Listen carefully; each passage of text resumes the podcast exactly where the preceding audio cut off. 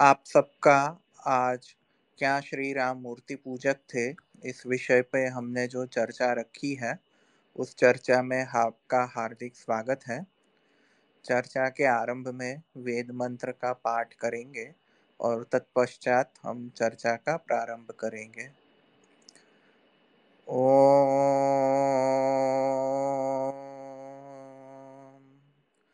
विश्वानि देव सवितर्दुरितानि परासुव।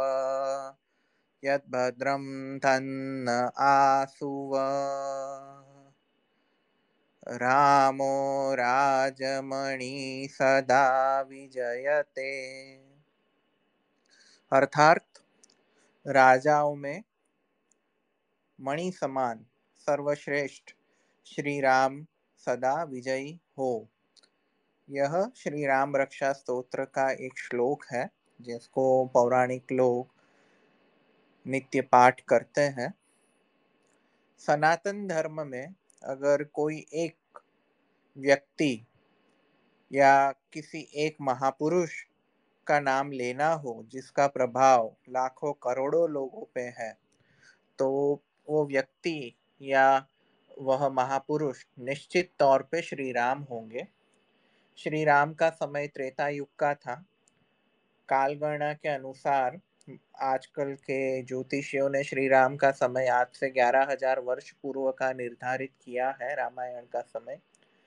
तो ग्यारह हज़ार वर्ष से लेके अभी तक श्री राम और उनकी कथा जनमानस को आज भी प्रभावित करती है। ऐसा बोलते हैं कि भारत की रग रग में राम है, भारत के घर घर में राम है। कोई ऐसा घर नहीं होगा, कोई ऐसा व्यक्ति नहीं होगा भारत में जो श्री राम को नहीं जानता हो, जो उनकी कथा को नहीं जानता हो, जो उनके पराक्रम को नहीं जानता हो।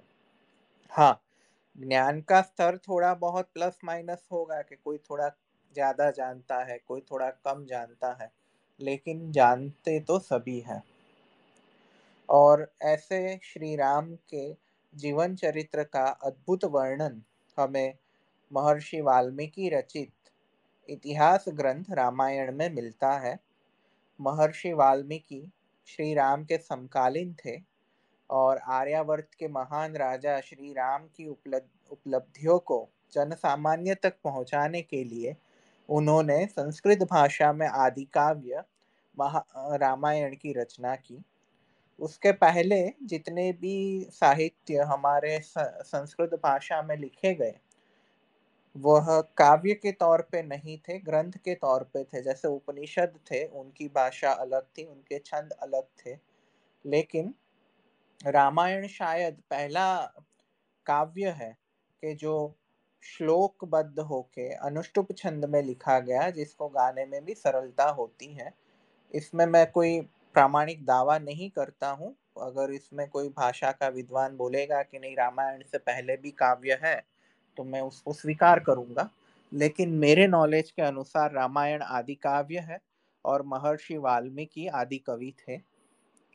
वाल्मीकि रामायण इतिहास है। लेकिन आमतौर पे जैसा होता है वैसे कि भाई कोई इतिहास के एक पात्र का जनमानस पे इतना प्रभाव हो जाता है कि वो पात्र केवल ऐतिहासिक नहीं होकर दंत कथा लिजेंड बन जाता है। वह पात्र को, कवियों, लेखकों अपनी कल्पना के अनुसार ढालते हैं, अपने कल्पना का रंग देते हैं और उनको केंद्र में रखकर नित नवी कथाएँ, नित नवी रचनाएँ बनाते रहते हैं। श्री राम के व्यक्तित्व का भी भारत के जन सामान्य तक यही प्रभाव पड़ा था। कि भाई वो ऐतिहासिक होने के साथ साथ एक काल्पनिक भी पात्र बन गए, जहाँ पे श्री राम के साथ जोड़ के अनेक कथाएँ बनी, अनेक गाथाएँ बनी, अनेक कविताएँ लिखी गई, अनेक ग्रंथ लिखे गए। ये आमतौर पे ऐतिहासिक पात्रों के साथ होता है। जैसे हम मोहनदास गांधी की बात करें तो उनके हुए केवल अभी सत्तर अस्सी साल ही हुए हैं उनके अवसान को। लेकिन उनके साथ भी आज भी ऐसी गाथाएँ देखने को मिलती है, कथाएँ देखने को मिलती है, जो ऐतिहासिक तौर पे सत्य नहीं है। लेकिन या तो व्यक्ति का महिमा मंडन करने के लिए या व्यक्ति अपनी कथा को ज़्यादा लोक रंजन कराने के लिए उनका नाम लेके ये कथाएँ जन सामान्य तक पहुंचाई जाती थी। तो यही श्री राम के साथ हुआ। श्री राम, जो वाल्मीकि काव्य के थे, रामायण काव्य के थे, वो ऐतिहासिक पात्र थे, लेकिन उसके बाद जो रामायण परंपरा का प्रारंभ हुआ, वह रामायण परंपरा ऐतिहासिक नहीं थी, वह रामायण परंपरा एक काल्पनिक परंपरा हुई और उस परंपरा में अनेक लेखक, अनेक कवियों ने श्री राम के पात्र को अपने हिसाब से संजोया, अपने कल्पना का रंग भरा और अपनी कथा अपने हिसाब से कही। कुछ मुख्य रामायणों की बात करें तो वाल्मीकि रामायण के पश्चात संस्कृत में एक आनंद रामायण है, जो पंद्रहवीं सदी की आसपास की रचना मानी जाती है। तमिल में कंबन रामायण है, जो संस्कृत सिवाय की किसी भाषा की सबसे प्राचीन रामायण मानी जाती है, और कथा वस्तु और इत्यादि में वह मूल वाल्मीकि रामायण के काफ़ी समीप है। उसके उपरांत बंगाली रामायण मिलती है, जो कीर्तिपास ने तकरीबन बारहवीं सदी के आसपास लिखी गई थी। और उत्तर भारत और अन्य क्षेत्रों में आज जो सबसे प्रचलित जो रामायण है, वो रामचरित्र मानस है, जो तुलसीदास जी ने आज से तकरीबन 400 साढ़े चार सौ साल पहले लिखा था। और रामचरित्र मानस आज उत्तर भारत में तो वाल्मीकि रामायण का पर्याय बन गई है। लोगों ने शायद वाल्मीकि रामायण नहीं पढ़ी हो, लेकिन तुलसीदास लिखित रामचरित्र मानस तो लोगों के जनमानस तक पहुँची है, क्योंकि वह प्राकृत भाषा में लिखी गई थी और जन सामान्य तक को आसानी से समझ में आती थी। सिमिलरली गुजराती भाषा में भी डोंगरेजी महाराज ने तकरीबन 40-50 साल पहले रामायण लिखी है। मलयालम भाषा, तेलुगु भाषा, कन्नड़ भाषा, मराठी इत्यादि सारी भाषाओं में कवियों ने और लेखकों ने अपनी अपनी रामायण लिखी है। रामायण की मूल कथा वस्तु तो समान है, लेकिन हर एक ने अपनी भाषा में डालते हुए अपने तरफ़ से कल्पना का रंग उमेरा। कवियों ने अपनी जो क्षमता थी, अपनी जो सरस्वती की कृपा थी, उसको अपनी भाषा में, अपने शब्दों में डालते हुए अपने पांडित्य का प्रदर्शन भी किया। जैसे बंगाली रामायण जो है, कीर्तिवास रामायण, वह बंगाली रामायण ने, रामायण में एक अद्भुत कल्पना जोड़ी। वह कल्पना थी लक्ष्मण रेखा की। मूल वाल्मीकि रामायण आप पढ़ोगे तो मूल वाल्मीकि रामायण में आपको कहीं पे भी लक्ष्मण रेखा का वर्णन नहीं मिलता है। लेकिन यह वर्णन कीर्तिभास रामायण से आया, जिन्होंने सीता अपहरण के समय ऐसी कल्पना की कि लक्ष्मण ने अपने बाण से एक रेखा खींची थी, जो रेखा को रावण पसार नहीं कर पाया और उसने कपट से सीता को बाहर बुलाया और उसका अपहरण करके ले गया। वाल्मीकि रामायण में तो यह वर्णन नहीं, वाल्मीकि रामायण में तो ऐसा लिखा है कि रावण पर्णकुटी में प्रवेश कर सीता को बलात् उठा के ले गया। तमिल रामायण में भी लक्ष्मण रेखा का वर्णन नहीं है। लेकिन बंगाली रामायण में जो ये कल्पना हुई और इतनी असरकारक कल्पना थी के बाद में उसके पश्चात जितनी भी रामायण लिखी गई, उस रामायण में इस कल्पना को अवश्य आधार बनाया गया। वो अगर यह कथा, लक्ष्मण रेखा की कथा अगर रामायण में ना हो तो उसको अधूरी माना जाता था। ऐसे इस कल्पना का प्रताप है। मतलब हर कवि हर लेखक ने रामायण को अपने हिसाब से जोड़ा। इससे भी हमें कोई आपत्ति नहीं है, क्योंकि हर एक की अपनी कथा होती है, हर एक का अपने कथा करने का स्टाइल होता है, उस, उससे हमें कोई आपत्ति नहीं है और आपत्ति होनी भी नहीं चाहिए, क्योंकि हर एक कवि को अपनी अभिव्यक्ति की आज़ादी है। लेकिन अगर इतिहास और कथा में हम भेद ना कर पाए और कथा को ही केवल इतिहास मान ले। तो समय जाते हुए ऐसा होता है कि व्यक्ति मूल इतिहास पे ही संशय करने लगता है। किसी पात्र, किसी व्यक्ति के बारे में इतनी सारी काल्पनिक कथाएँ प्रचलित हो जाती है कि उसके बाद यह खोज के निकालना कि भाई इसमें कल्पना क्या है और क्या सत्य है, वह अत्यंत मुश्किल हो जाता है। जैसे हम पृथ्वीराज चौहान की बात करते हैं, पृथ्वीराज चौहान की आज जो प्रचलित कहानी हमें मिलती है, वो पृथ्वीराज रसो से मिलती है, जो 400 साल बाद की लिखी हुई कविता है। अब उसमें कितना सत्य, कितनी कल्पना, वो तो इतिहास और कल्पना ओतप्रोत हो गए, दोनों को अलग अलग करना अब संभव ही नहीं रहा। तो अगर हज़ार साल पहले की गाथा क्या इतना विकृतीकरण हो सकता है उसमें इतनी कल्पना जुड़ सकती है। तो ग्यारह हज़ार साल पहले की जो गाथा थी ग्यारह हज़ार साल पहले का जो इतिहास था उसमें क्या क्या जुड़ा होगा? आप खुद समझिए और उसको अलग करना उसको शुद्ध करना बहुत मुश्किल काम होगा। एक दो रिक्वेस्ट आई है। नमस्ते कृति जी। हाँ नमस्ते जी। आज का आज का विषय बड़ा अच्छा है। कि भगवान राम मूर्ति पूजक थे या नहीं थे और अभी जो टीवी सीरियल में जो रामायण चली है जैसे रामानंद सागर ने भी बनाई है और बहुत सारे टीवी सीरियल वाले प्रोड्यूसरों ने बनाई है। मेरी आवाज़ आ रही है? हाँ मैं सुन रहा हूँ आपको। तो हम देखते हैं कि ये मूल जो वाल्मीकि रामायण है उसके अंदर ये जैसे आपने अभी बात किया कि लक्ष्मण रेखा का ज़िक्र जो है जो मूल वाल्मीकि रामायण में नहीं है। संत तुलसीदास जी की रामचरित मानस और वगैरह दूसरे रामायण में है। तो टीवी सीरियल वालों ने और इन कथावाचकों ने मूल वाल्मीकि रामायण को बेस क्यों नहीं बनाया? इसके पीछे क्या कारण हो सकता है?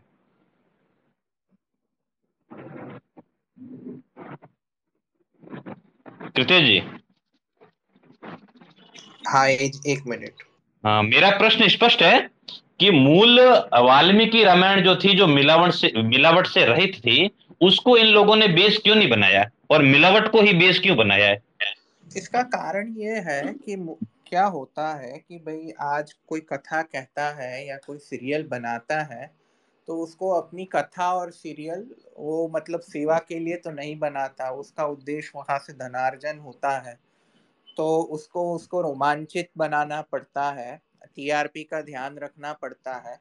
और मैं तो रामानंद सागर जी की सीरियल को मैं मान मतलब मानूँगा कि वो बहुत अच्छी सीरियल है कम से कम उन्होंने रामायण के विषय में जागृति तो लाई जी, लेकिन जी. साथ में उनकी जो सीरियल जो थी वो वाल्मीकि रामायण से बेस्ड कम थी रामचरित्र मानस से बेस्ड ज़्यादा थी क्योंकि रामानंद जी भी उत्तर भारत से थे जहाँ पे रामचरित्र मानस का प्रचार ज़्यादा था इसलिए उन्होंने उसको ही लेके सीरियल बनाया और दूसरा हमें यह देखना चाहिए कि भाई ये सीरियल। बनाने वाले और कथाकार। शास्त्र के विद्वान नहीं होते हैं नहीं होते तो, सही बात है हाँ तो मतलब शास्त्र की सम्यक जो मीमांसा करनी होती है उसमें क्या सत्य है क्या गलत है उतना रिसर्च वो लोग करते नहीं है और प्रचलित कथा वस्तु से वो ज़्यादा छुटछाट भी नहीं लेते और कम से कम रामानंद जी ने तो जो प्रचलित कथा वस्तु जो थी उसको हम्म। पकड़ के रखा था लेकिन हम्म। आजकल की तो जो नई नई पौराणिक सीरियलें आती है रामायण महाभारत इत्यादि के नाम पे वहाँ पे तो इतना सारा अभी तो नवीन कल्पनाएँ की जाती है जिसका वर्णन तो आपको और कोई ग्रंथों में और कोई शास्त्रों में नहीं मिलेगा इसलिए इसको भी ऐसे माने कि पहले के जमाने में लोग अपनी कल्पना के अनुसार रामायण लिखते थे आज के लोग अपनी कल्पना के अनुसार रामायण की सीरियल या पिक्चर बनाते हैं तो वही एक रामायण परंपरा का एक आधुनिक वर्जन हो गया जहाँ पे लोग लिखने की जगह पे चलचित्र के द्वारा अपनी रामायण के प्रति जो मान्यता है उसको प्रदर्शित करने लगे। मैं उसको ऐसा मानूँगा। बराबर सही बात है। ठीक है? हम्म। अब मूल विषय पे आते हैं कि क्या श्री राम मूर्ति पूजक थे क्योंकि हमने कल की स्पेस में चर्चा करी थी कि धर्म की चार कसौटियाँ होती हैं। पहली कसौटी थे वेद, दूसरी कसौटी थी स्मृति और धर्मशास्त्र और तीसरी कसौटी थी सदाचार आप्त जनों का व्यवहार, उनका आचरण। तो हम जब भी यह प्रश्न उठाते हैं कि भाई वेदों में मूर्ति पूजा नहीं है अन्य कोई धर्मशास्त्रों में भी मूर्ति पूजा नहीं है, तब मूर्ति पूजक वर्ग द्वारा यह दलील की जाती है कि मान लेते हैं किसी वस्तु का वेदों में वर्णन नहीं, धर्मशास्त्रों में वर्णन नहीं, लेकिन जो धर्म की तीसरी कसौटी है सत्पुरुषों का आचरण, उससे अगर प्रमाण मिलता है, इतिहास से प्रमाण मिलता है तो उसको भी आपको सत्य स्वीकारना चाहिए। और यह बात सत्य भी है कि भाई अगर किसी वस्तु का बीज वेदों में है, लेकिन उसका विस्तार नहीं है, धर्मशास्त्रों में वर्णन नहीं है। और सदाचारी व्यक्ति या विद्वान व्यक्तियों का आचरण धर्मयुक्त है तो उसको प्रमाण मानने में और उसको धर्म मानने में कोई आपत्ति नहीं है। और श्री राम हर एक मान्य, मापदंडों के अनुसार आदर्श पुरुष थे, आदर्श व्यक्ति थे और उनका आचरण को धर्म मानना उसमें किसी को आपत्ति अवश्य नहीं होनी चाहिए। उसमें कोई आपत्ति करे तो वह मूर्ख होगा। इसलिए अगर श्री राम मूर्ति पूजा करते थे, ऐसा अगर कोई प्रमाण आता है या श्री राम का आचरण में मूर्ति पूजा का समर्थन आता है तो आर्य समाज के साथ और जो वैदिक धर्म वाल, में मानने वाले व्यक्ति है, उनके सामने ये तर्क खड़ा किया जाता है कि श्री राम ने जब मूर्ति पूजा कर ली तो आप उनको रोक, उनके विरुद्ध जाने वाले कैसे हो गए? क्या आप उनसे ज़्यादा जानते हो? अब यह प्रश्न खड़ा इसीलिए होता है कि लोगों ने श्री राम का जो ऐतिहासिक आचरण जो था, जो मूल वाल्मीकि रामायण में मिलता है, उसका अध्ययन नहीं किया। अगर मूल वाल्मीकि रामायण का आप अध्ययन करोगे तो आपको पता चलेगा कि श्री राम कहीं पे भी मूर्ति पूजा करते हुए नहीं दिखाई गए हैं। उल्टा वाल्मीकि रामायण में बार बार वर्णन है अनेक स्थान पे वर्णन है कि श्री राम रोज सुबह और शाम को संध्या करते थे और संध्या के बाद अग्निहोत्र, जो यज्ञ होता है, वह करते थे। श्री राम के संध्या करने का वर्णन मिलता है जब वह विश्वामित्र ऋषि के साथ वन में गए थे, ताड़का वध और इत्यादि करने के लिए जब वह वन में गए थे, तब विश्वामित्र जी के साथ सुबह और शाम की संध्या करने का और अग्निहोत्र करने का वर्णन मिलता है। श्री राम जब राजमहल में रहते थे, तब भी उनकी संध्या करने का वर्णन मिलता है। इतना ही नहीं, श्री राम का जिस दिन सुबह राज्याभिषेक हो रहा था उस राज्याभिषेक के दिन सुबह प्रातः काल जल्दी उठ के श्री राम ने संध्या की। उसका भी वर्णन वाल्मीकि रामायण में मिलता है। वनवास के समय के दौरान भी श्री राम ने प्रातः और सायं संध्या नहीं छोड़ी थी। उसका वर्णन वाल्मीकि रामायण में मिलता है। तो आज जो वर्ग श्री राम को अपना आराध्य मानता है, श्री राम को ईश्वर मानता है तो कम से कम श्री राम का आचरण वो कर ले। तो भी सनातन धर्म का उद्धार हो जाएगा। श्री राम की तरह संध्या कर ले, श्री राम की तरह यज्ञ कर ले तो सनातन धर्म का उद्धार होगा। एक वर्ग है जो श्री राम को ईश्वर मानता है, लेकिन उसके आचरण का अनुकरण नहीं करता है, जो वर्ग में मैं बहुधा हिंदू समाज, पौराणिक समाज को मानूँगा, और दूसरा वर्ग है वेदों को मानने वाले आर्यजन। जो श्री राम को महापुरुष मानते हैं ईश्वर नहीं मानते लेकिन वह जो आचरण करते थे वह आचरण करने का यत्न करते हैं। तो आप ही स्वयं सोचे कि भाई दोनों में से कौन अच्छे हुए या किस वर्ग में रहना आपको पसंद करना चाहिए। अब मैं रा, वाल्मीकि रामायण के कुछ प्रसंगों का वर्णन करूँगा जहाँ पे लोगों के प्रति बहुत भ्रांति फैली हुई है कि भाई यह समय के दौरान श्री राम ने मूर्ति पूजा की है। सबसे पहला जो प्रसंग है, वो वाल्मीकि श्री राम द्वारा रामेश्वर शिवलिंग की स्थापना करना, यह बहुत बड़ी पौराणिक मान्यता है कि भाई श्री राम ने लंका जाते समय जो समुद्र लांघने से पहले रामेश्वरम शिवलिंग की स्थापना की और वहाँ पे मूर्ति पूजा की। पौराणिकों तो कल्पना करने में इतने आगे बढ़े हैं कि भाई रामेश्वर लिंग की स्थापना करने के लिए उन्होंने काशी विश्वनाथ भे, भेजा हनुमान जी को श्री काशी विश्वनाथ का लिंग लाने के लिए वहाँ पे उसकी पूजा करने के लिए। लेकिन हनुमान जी को आने में देर हो गई इसलिए मुहूर्त को संभालने के लिए श्री राम ने एक दूसरा लिंग बना दिया मिट्टी में से और उसकी स्थापना कर दी। दूसरी एक कथा ऐसी मिलती है कि भाई, शिवलिंग की पूजा करने के लिए उनको कोई पंडित नहीं मिल रहा था, कोई ब्राह्मण नहीं मिल रहा था। इसलिए जब रावण को पता चला कि भाई, श्री राम शिवलिंग की स्थापना कर रहे हैं और उनको पूजा करवाने वाला ब्राह्मण चाहिए तो रावण वहाँ पे ब्राह्मण का वेश लेके आया। और श्री राम से पूजा करवाई और शिवलिंग की स्थापना हुई। यह सब कथाएँ, यह सब गप पौराणिक वर्ग में प्रचलित है। आप विश्वास करें, इसमें से एक भी कथा, एक भी गप वाल्मीकि रामायण में नहीं है। वाल्मीकि रामायण में युद्ध कांड में श्री राम का समुद्र पर सेतु बनाने का वर्णन है। वह सेतु बनाने के पूर्व श्री राम ने कोई भी शिवलिंग की स्थापना नहीं की थी, शिवलिंग की पूजा नहीं की थी। हनुमान जी विश्वनाथ जी का आत्मलिंग लेने नहीं गए थे।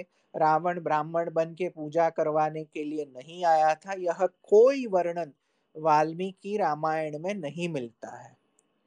उससे विपरीत आज जो पौराणिक राम सेतु राम सेतु बोलते हैं कि भाई श्री राम ने जो सेतु बनाया वो राम सेतु है।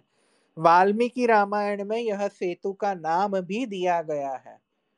वाल्मीकि रामायण में यह सेतु को राम सेतु नहीं, नल सेतु बोला है कि भाई श्री राम स्वयं बोलते हैं कि भाई यह जो सेतु है वो नल सेतु के नाम से विख्यात है। एष सेतुर्मया बद्ध, सागरे लवणावर्वे तव विशालाक्षी नल सेतु सुदुष्कर। ये वाल्मीकि रामायण का युद्ध कांड के त्रयोविंशति शतकम अर्थात एक सौ तेईसवे सर्ग का सोलवा श्लोक है, जहाँ पे श्री राम इस सेतु को नल सेतु बता रहे हैं सीता जी को। और केवल एक श्लोक मिलता है जब श्री राम सीता जी को लेके अयोध्या वापस जा रहे थे, तब वह मार्ग में सारे आए हुए स्थानों का वर्णन करते हैं। तो उस वर्णन के एक श्लोक में श्री राम बोलते हैं, उन्नीस, बीसवा श्लोक है शायद, कि अत्र पूर्व महादेव प्रसादम करोत विभु।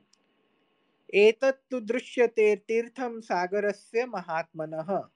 मतलब सेतु बांधने से पूर्व यहाँ पे महादेव अर्थात परमात्मा ने मेरे पे कृपा की।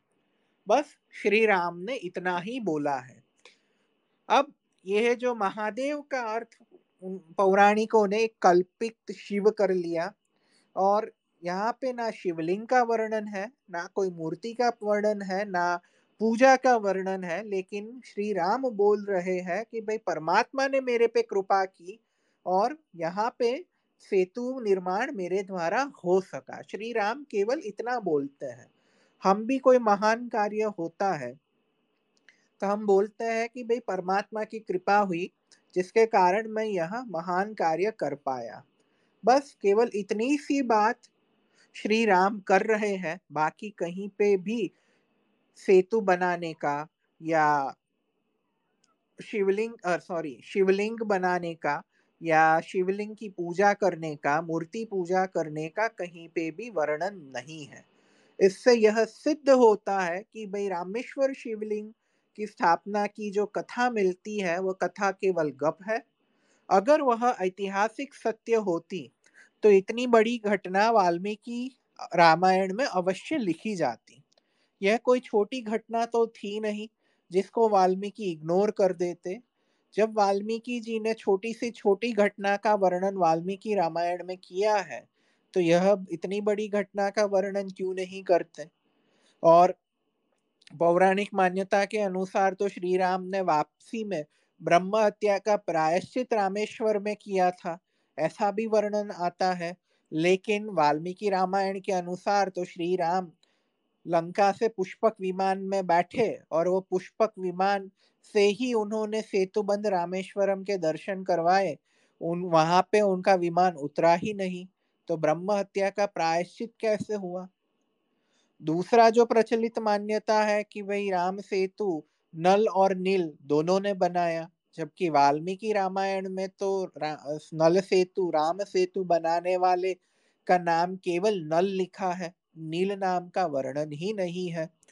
तो हमारे आज के समय में जो प्रचलित मान्यताएँ हैं राम सेतु के बारे में, रामेश्वर के बारे में श्री राम द्वारा की गई ब्रह्म हत्या के बारे में, यह कोई वर्णन वाल्मीकि रामायण में नहीं मिलता और आप उसको पौराणिकों द्वारा करी हुई गप मान लो, पर पौराणिकों द्वारा की हुई कल्पनाएँ मान लो, वही मानना उचित होगा।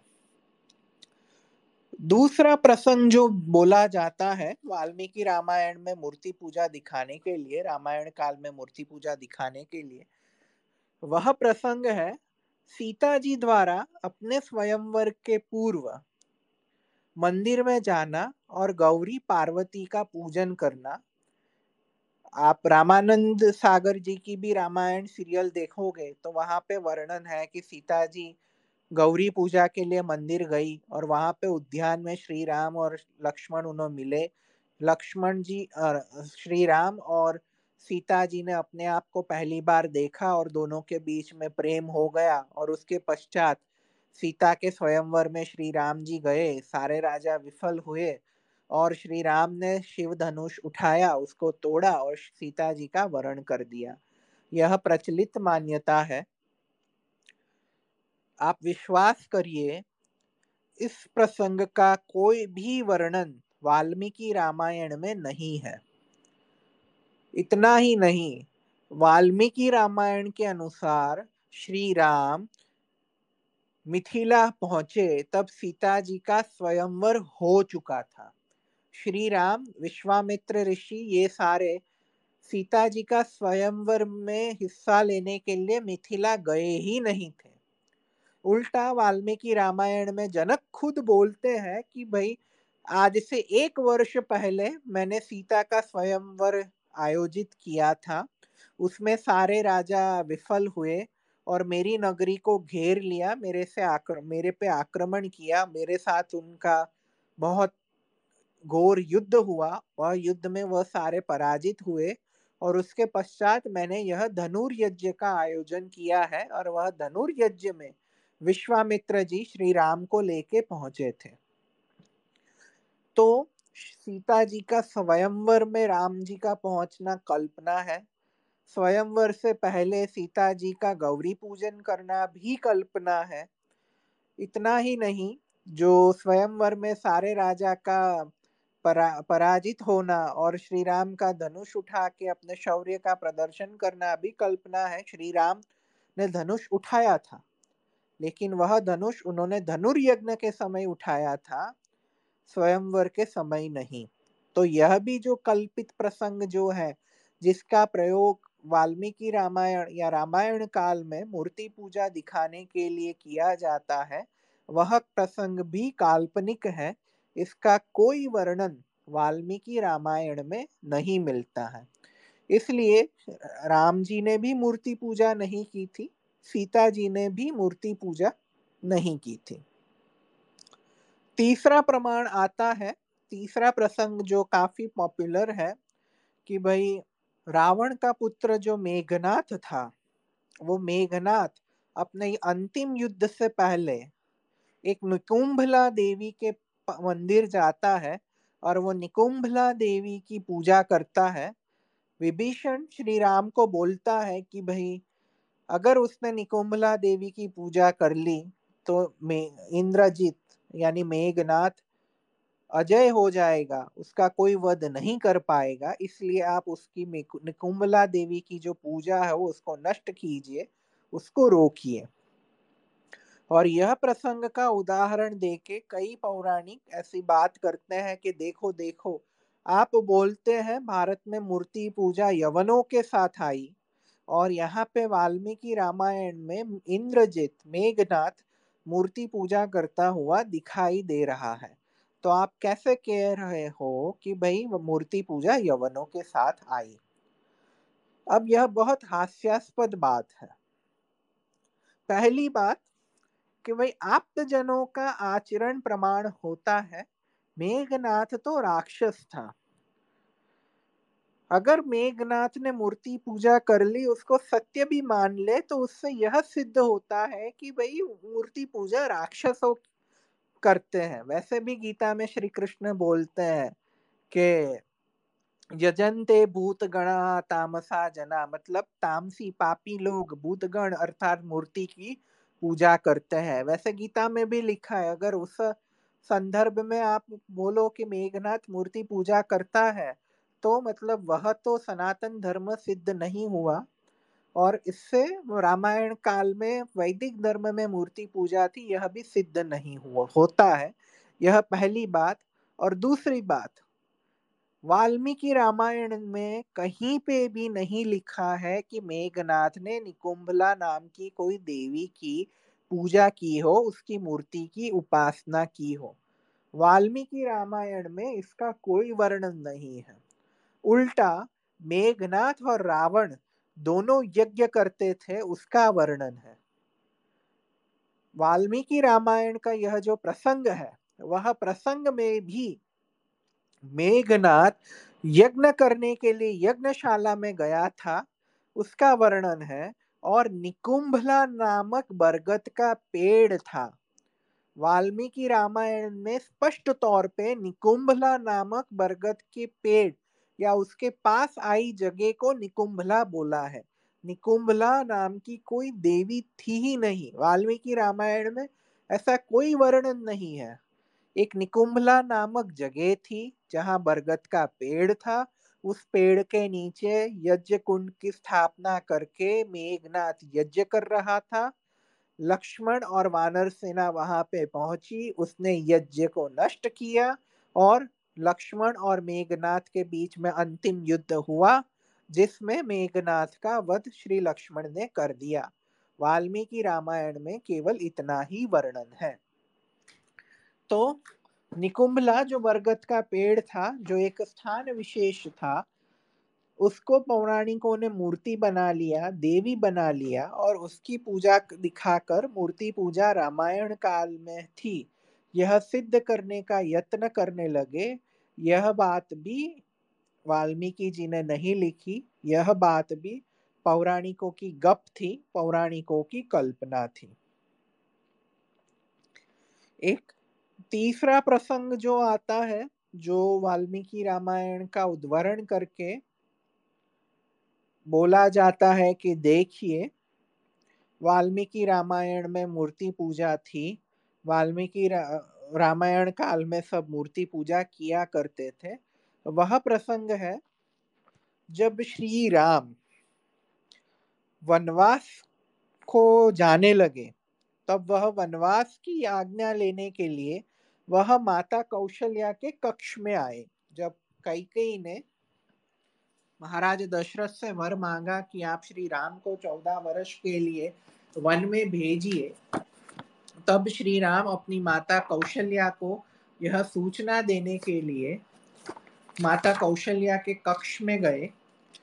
क्योंकि कौशल्या जी को, कौशल्या जी को तो वह पता नहीं था कि श्री राम और दशरथ जी के मध्य क्या बात हुई।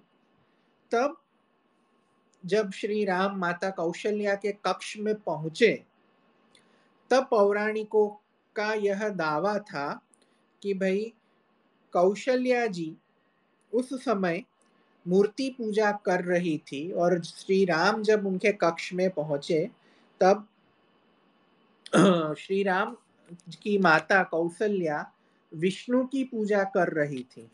और इससे यह सिद्ध होता है कि वाल्मीकि रामायण में भी मूर्ति पूजा है। श्री राम के परिवार वाले भी मूर्ति पूजा करते थे और इस कारण मूर्ति पूजा शास्त्रोक्त सिद्ध होती है। और जो मूर्ति पूजा का विरोध करना या उसको यवनों से आया हुआ मानना, यह मूर्खता है।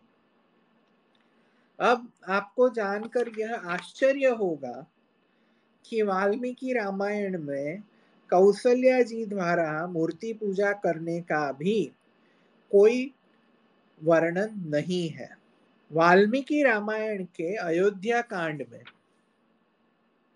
बीसवें सर्ग में श्री राम और कौशल्या जी की मुलाकात का वर्णन है। श्री राम जब माता कौशल्या के पास अंतपुर में पहुँचे अपने वनवास का समाचार देने के लिए, तब कौशल्या जी अग्निहोत्र में आहुति दे रही थी। वाल्मीकि रामायण के बीस अयोध्या कांड के बीसवें सर्ग का पंद्रवा श्लोक है। सा सोम वसना रुष्टा नित्यम व्रत परायणा अग्निम जुहोति स्म, तदा मंत्रवत कृतमंगला प्रविश्यतु तदा रामो मातुरन्तःपुरं शुभं। दर्दशं मातरं तत्र यावंतिम हुताशनम यह दोनों श्लोक है, जिसमें यह स्पष्ट लिखा है कि श्री राम जब माता के अंतपुर में कक्ष में पहुँचे, तब श्री राम की माता कौशल्या जी अग्निहोत्र कर रही थी। हुताशनम, अर्थात अग्नि में वो आहुति दे रही थी। इतना ही नहीं, यह सर्ग के सत्रहवें और अठारहवें श्लोक में ऐसा वर्णन है कि श्री राम ने माता कौशल्या जी के कक्ष में देखा कि भाई अग्नि कार्य के लिए जो दही था, अक्षत था, घी था, हविष्य था खीर था, समिधा थी, यह सब भी उन्होंने वहाँ पे देखी, जिससे निश्चित तौर पे यह सिद्ध होता है कि भाई उस समय कौशल्या जी कोई मूर्ति की पूजा नहीं कर रही थी, परंतु यज्ञ कर रही थी। यह प्रसंग सब आर्य धर्म में मानने वाले व्यक्ति को जानना बहुत आवश्यक है, क्योंकि उससे दो बातें सिद्ध होती हैं। पहली बात कि रामायण काल में मूर्ति पूजा नहीं थी। और दूसरी बात, जो सबसे अगत्य की बात है कि भाई रामायण काल में भी स्त्रियाँ यज्ञ करती थी, अग्निहोत्र करती थी, मंत्रों से आहुति देती थी। आजकल जो नवीन वेदांतियों द्वारा जो भ्रम फैलाया जा रहा है कि स्त्रियाँ यज्ञ नहीं कर सकती, स्त्रियाँ अग्निहोत्र में आहुति नहीं दे सकती, यह सारे प्रसंग का खंडन इस वर्णन से हो जाता है जहाँ पे माता कौशल्या स्वयं अग्निहोत्र में आहुति दे रही थी। श्री राम जब उनके कक्ष में आए तब वह अग्नि की उपासना कर रही थी।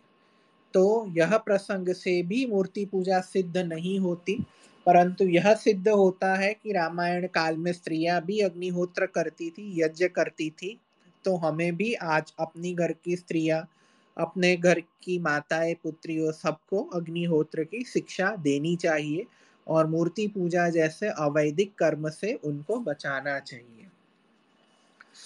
ये तीन प्रसंग के साथ चौथा एक प्रसंग जो है, जहाँ पे मूर्ति पूजा की बात की जाती है कि भाई श्री राम मूर्ति पूजक थे और श्री राम के समय में मूर्ति पूजा थी। वह प्रसंग है, जब श्री राम का राज्याभिषेक हो रहा था। वो राज्याभिषेक के दिन सुबह जल्दी उठ के श्री राम ने मूर्ति पूजा की, मंदिरों में जा गए, दान दिया। यह सब का वर्णन वाल्मीकि रामायण में मिलता है। अब इसमें गीता प्रेस की जो वाल्मीकि रामायण जो है, वह गीता प्रेस की वाल्मीकि रामायण ने संस्कृत के जो श्लोक थे, उसका अशुद्ध अनुवाद किया और मूर्ति पूजा सिद्ध करने के लिए उन्होंने जो शब्द का जो अर्थ नहीं होता था, वह अर्थ किया। अयोध्या कांड के छठे सर्ग में पहला जो श्लोक है, गते पुरोहिते राम स्नातो नियत मानस, सह पत्निया विशालाक्ष्या नारायणम उपागमत। यह पहला श्लोक है जिसमें ऐसा बोलते हैं कि राज्याभिषेक के दिन सुबह श्री राम जल्दी उठे, स्नान किया और अपनी पत्नी के साथ श्री नारायण की उपासना आरंभ की। इसमें केवल इतना ही लिखा है, श्री नारायण की उपासना आरंभ की। यहाँ पे श्री नारायण की मूर्ति का वर्णन नहीं है, श्री नारायण के मंदिर का वर्णन नहीं है और हम सबको पता है कि नारायण नाम ईश्वर का है। नारा अर्थात जल में रहने के कारण, उसमें व्याप्त होने के कारण हम सर्वव्यापी परमात्मा को नारायण बोलते हैं। तो उसकी उपासना श्री राम कर रहे थे, जिसका गीता प्रेस ने ऐसी टीका लिखी कि भाई, यह जो नारायण जो थे, वो श्री रंगनाथ स्वामी की मूर्ति थी, जिसकी उपासना श्री राम करते थे जिसकी पूजा बाद में उन्होंने विभीषण को दे दी। विभीषण के बाद श्री रंगनाथ स्वामी की यह मूर्ति श्री रंगम पहुँची और आज श्री रंगम क्षेत्र में जो मंदिर है, वहाँ पे यह मूर्ति स्थापित है। यह सारी कथा पद्म पुराण में है। लेकिन वाल्मीकि रामायण में यह कथा का कोई भी वर्णन नहीं है। तो यहाँ पे भी श्री नारायण का वह उपासना संध्या आदि के द्वारा कर रहे थे। इसके दूसरे ही श्लोक में वर्णन है कि प्रगृह शीर्षा पात्री हविषो विधिवत ततः। मतलब हविष का जो पात्र था, उसको उन्होंने सिर झुकाकर अग्नि में आहुति देना शुरू किया। तो नारायण की उपासना उन्होंने कैसे की? नारायण की उपासना उन्होंने यज्ञ करके की।